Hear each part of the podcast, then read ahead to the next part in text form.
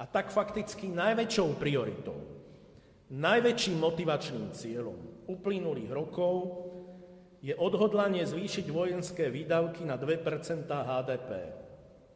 Je to však skutočne ten hlavný cieľ, ktorý by malo Slovensko sledovať? Musíme si celkom úprimne ozrejmiť, že slub vynakladať na zbrojenie 2% výkonu našej ekonomiky, čo aktuálne predstavuje 2,5 miliardy eur, nebol našim dobrovoľným záväzkom, ale výsledkom tlaku Spojených štátov na európskych partnerov.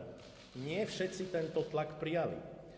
Nemecko, ktoré aktuálne vynakladá na obranu 1,2% HDP prostredníctvom svojej kancelárky, vyhlásilo, že do roku 2025 vzrastú tieto náklady na 1,5 HDP, 1,5% HDP a že Nemecko bude sledovať vlastné priority podľa svojich vlastných záujmov a potrieb. Slovensko, ktoré má oveľa viac problémov ako stabilné Nemecko, sa však zaviazalo, že v tom istom čase už budú jeho vojenské výdavky dosahovať 2% HDP. Je to naozaj nevyhnutné?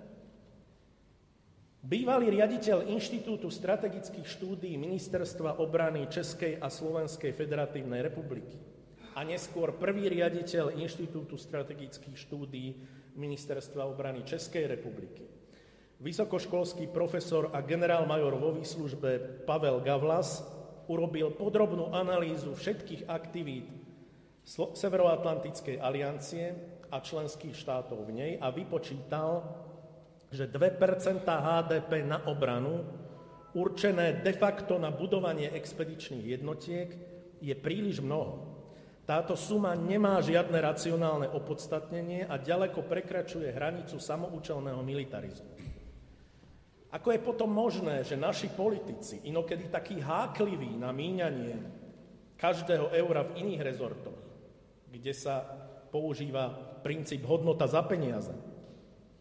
Hádžu pri vojenských výdavkoch cifry bez akéhokoľvek exaktného zdôvodnenia. Prečo toto vlastne trpíme?